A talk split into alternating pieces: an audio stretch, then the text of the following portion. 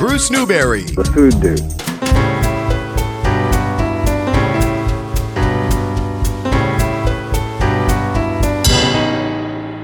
All right, so here we are. It's Bruce Newberry with Ted Carousas, but we can't call it a TED Talk. And we're here at the Blue Plate Diner. So uh, here we are at the biggest or second biggest food holiday of the year.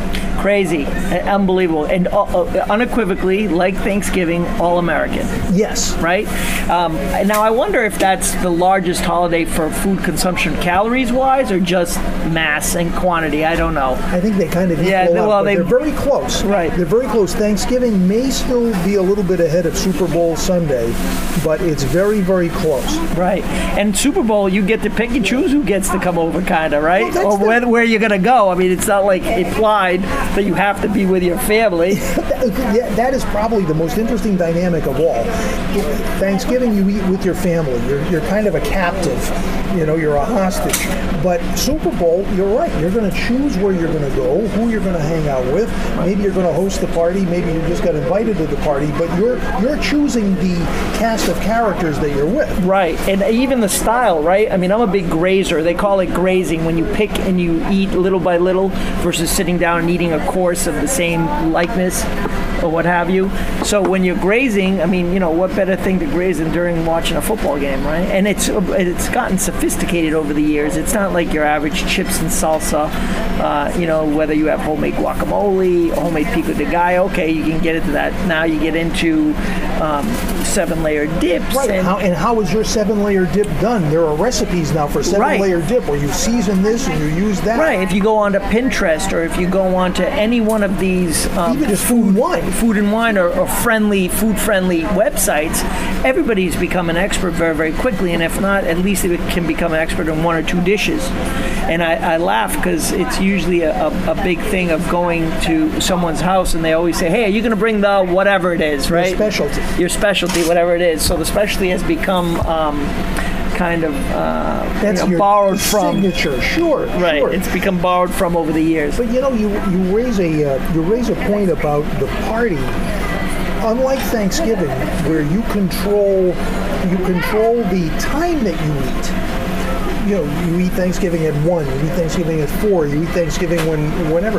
The Super Bowl, the time that you eat is really controlled by the game time. Right, right. So we like to kind of pregame or, or have like the appetizer, the chili, the the uh, wings or what have you uh, early. And then uh, right right before kickoff, right about six to six twenty, it'll turn into, it'll turn into, Uh, something else, uh, where we end up having uh, the, the, the the main course being, uh, like in our case, we do mac and cheese, we do a nice, like, really upscale salad, and we'll do like a flank steak or something of that nature. Nice. Right, and so the big thing, though, has always been every year, uh, wh- what wing are you bringing in, or what, you know, what a variation on a chili, or, or, or, you know, you try and outdo. It's one of those occasions where you try and outdo your neighbor, your friend, you're this or you're that, and you kind of get to tweak and show your expertise in a specific something. So it's really an unusual kind of holiday with its own traditions, right? Every holiday has its traditions. This particular one has always seemed to be one of those, like, I'm going to outdo you with doing this this time, right? That kind of thing. And you either you know, become known for it or not. It's so true.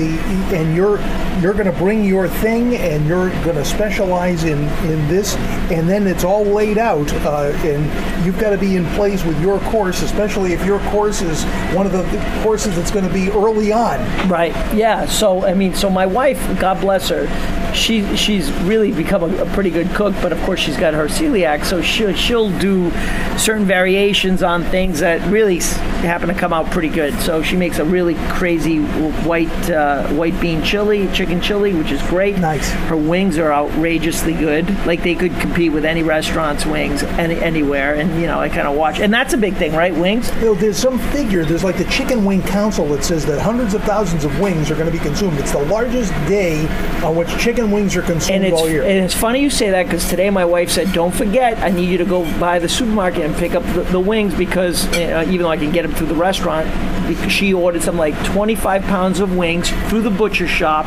and they have her name on it. Yes. And this is just a regular supermarket. Like, since when does that a thing? right? You're right. You're, you're Only certain times of the year, right? Only a certain time of the year, and in those quantities. I mean, it's one thing to order a twenty-pound turkey or, you know, a fifteen or a ten-pound ham, but to order twenty-five pounds of chicken wings. Right, and she has uh, she does three different kinds of uh, wings. So it's funny how if someone takes ownership, this is their thing, and they go hog wild and crazy, and they just make it happen. And you know, it is about the game. Obviously, it's become a tradition here in New England, where you know we've been blessed with such a great team for so long that it's just almost like a, a known. What do you do for the Super Bowl, right? Right. But even if our team was lousy, like, right? Even if we were, if, if we were in Tennessee or somewhere, we'd still be having the party. It's just True. It's just this thing. Well, we're having a party, we're having all this food, and by the way, there's this. Well, we would only going on. Well, at that time, we'd only care about like the, the commercials, right? I well, mean, that's, now that's we care about still. the game, right? right? But it's the commercials right. at that point. We would care about the commercials, and, and that's what uh, the game takes up the time in between the commercials. Right, right. And you know, it's funny because we talk about um, you know having signature dishes and things that you're known for, but then I watch my kids' generation, and I say to myself, how do they? How is he? He's going to be. Uh, he's at college. How is he going to be celebrating? Uh, he's not quite well, at the age where he can actually go to a bar. Right. So I know he'll, there'll be X, Y, and Z going on. But, you know, what's he doing? And what is he doing? Uber Eats.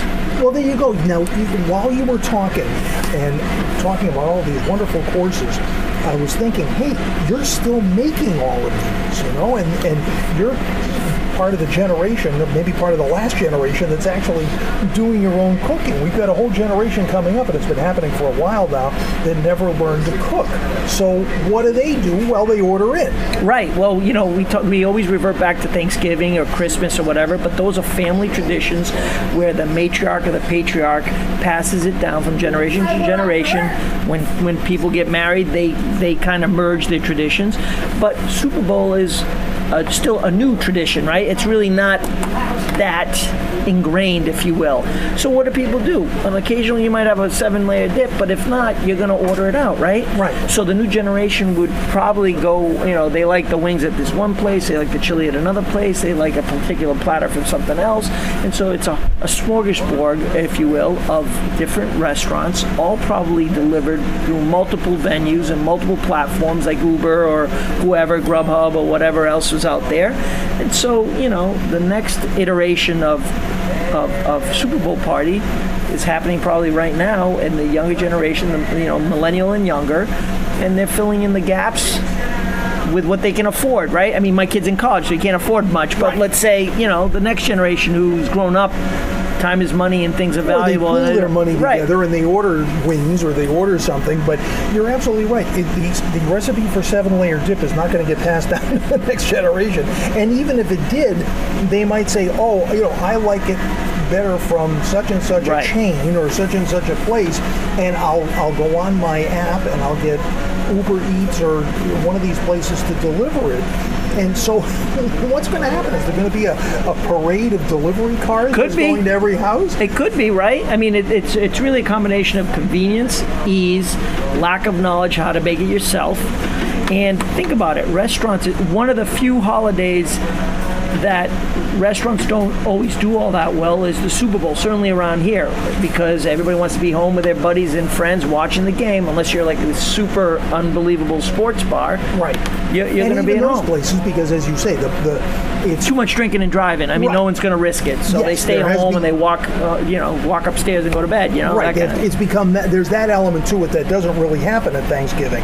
Uh, so, very, very good point. And maybe ten or fifteen or so. Maybe twenty years ago, there was kind of a sort of a semi-popular thing to go watch the Super Bowl at a bar somewhere. Yeah. But I, I think we've gotten past that. And again, as this cultural phenomenon, this wave has washed over us, and it's become this stay-at-home food holiday where you gather your tribe together and yep. you, you do stay home. So it's it's really...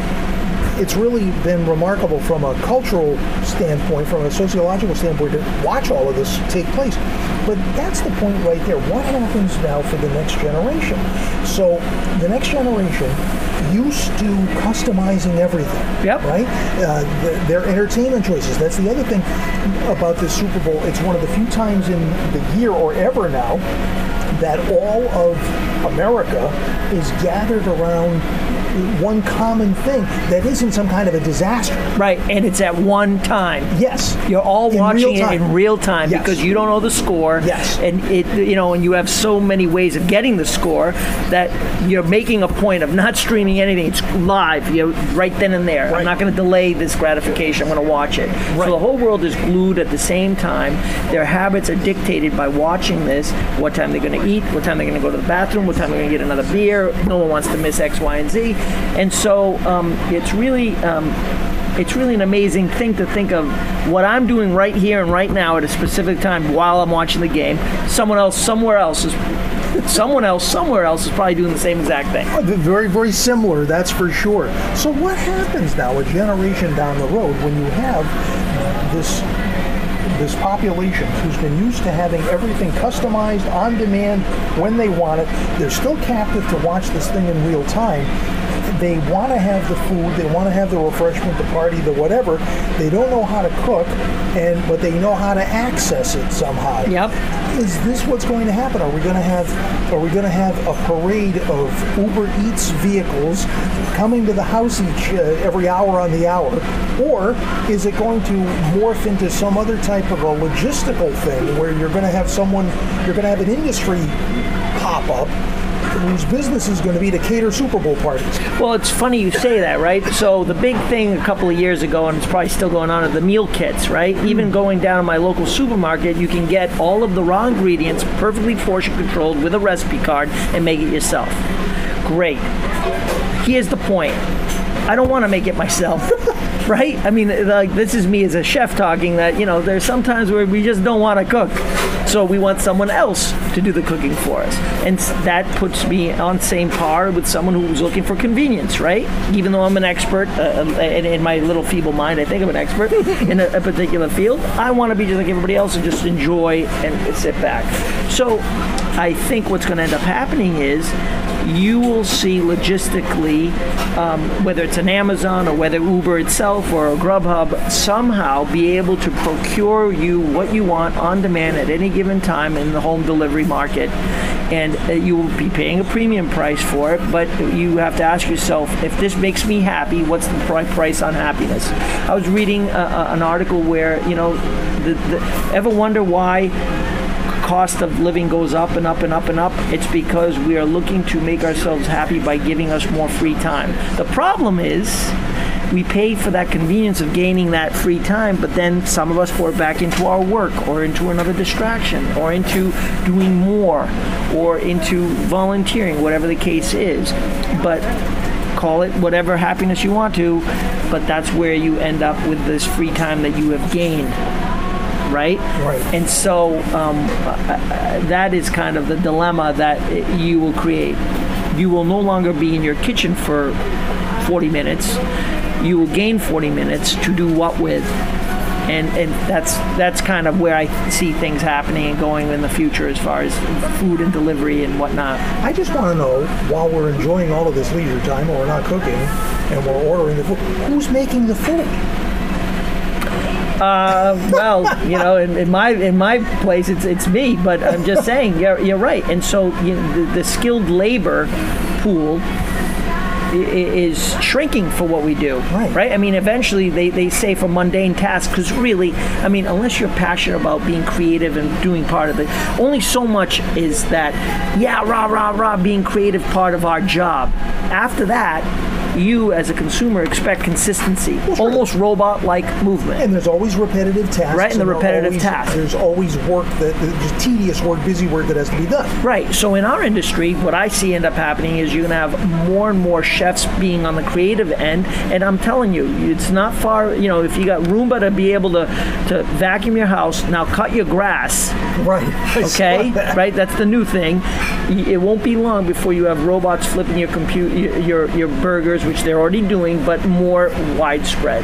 And it's funny because they're all looking about access. If you can't afford a twenty-five thousand dollars com- uh, robot to be able to do that, or a forty thousand dollars robot, which is really one person's worth of work a year, and then year two, three, four, and five, it's free. Right. Think about that. Yeah. They're doing rent to own or renting them out. wow. equal equal wow. to what you're paying now to, to an employee. Labor. So the real question is, what's going to happen if you're not doing your own cooking, and no one's going to be hiring people to be cooking for you? What's really going to happen in the in the labor pool in the market, right? You're you're saving time by not cooking for yourself to work more hours. Doing what? Doing whatever you no do, work. right? About doing whatever you do. Meanwhile, you're gonna have a displacement in the in the, the menial labor pool, which is your entry level jobs. Wait, we'll be we're gonna be paying six bucks for a coffee. Well, we already kind of do it some places, but eight bucks for a coffee in no time, and you know you'll be paying uh, twelve dollars for a fast food burger. Here's my question. Do I have to invite the robot to the Super Bowl party? Yeah. Only if they can deliver me a beer. Bruce Newberry, the food dude.